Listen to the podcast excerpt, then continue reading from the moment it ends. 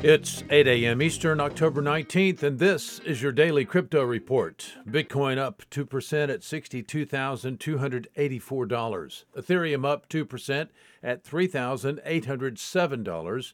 Binance Coin up 2% at $489. Those are your leaders by market cap. Top gainers in the last 24 hours Symbol up 27%, Hex up 19% and Fantom, up 12%. Today's episode brought to you by the folks at ungrocery.com. Visit the food people online at ungrocery.com. Cryptocurrency lending firm Nexo Financial denies the allegations of offering unregistered services to New Yorkers put forth by the New York Attorney General. The Attorney General directed two unnamed crypto lending companies to cease operations yesterday, citing failure to register the businesses in New York and performing unlawful activities.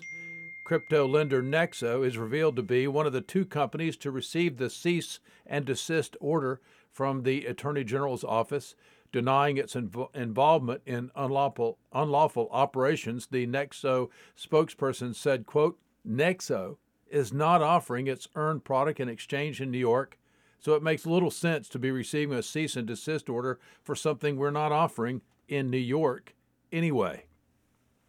Well, the Central Bank of France continues actively exploring a central bank digital currency, completing a significant trial of a blockchain based CBDC in the country's debt market.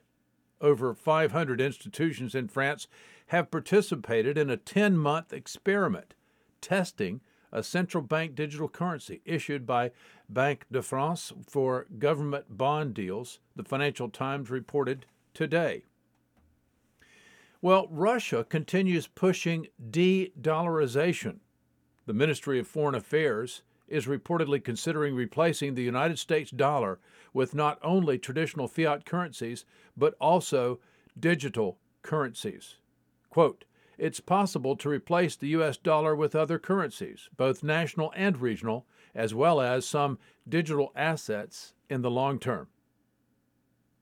That's all for us for today. Visit us at dailycryptoreport.io for sources and for links.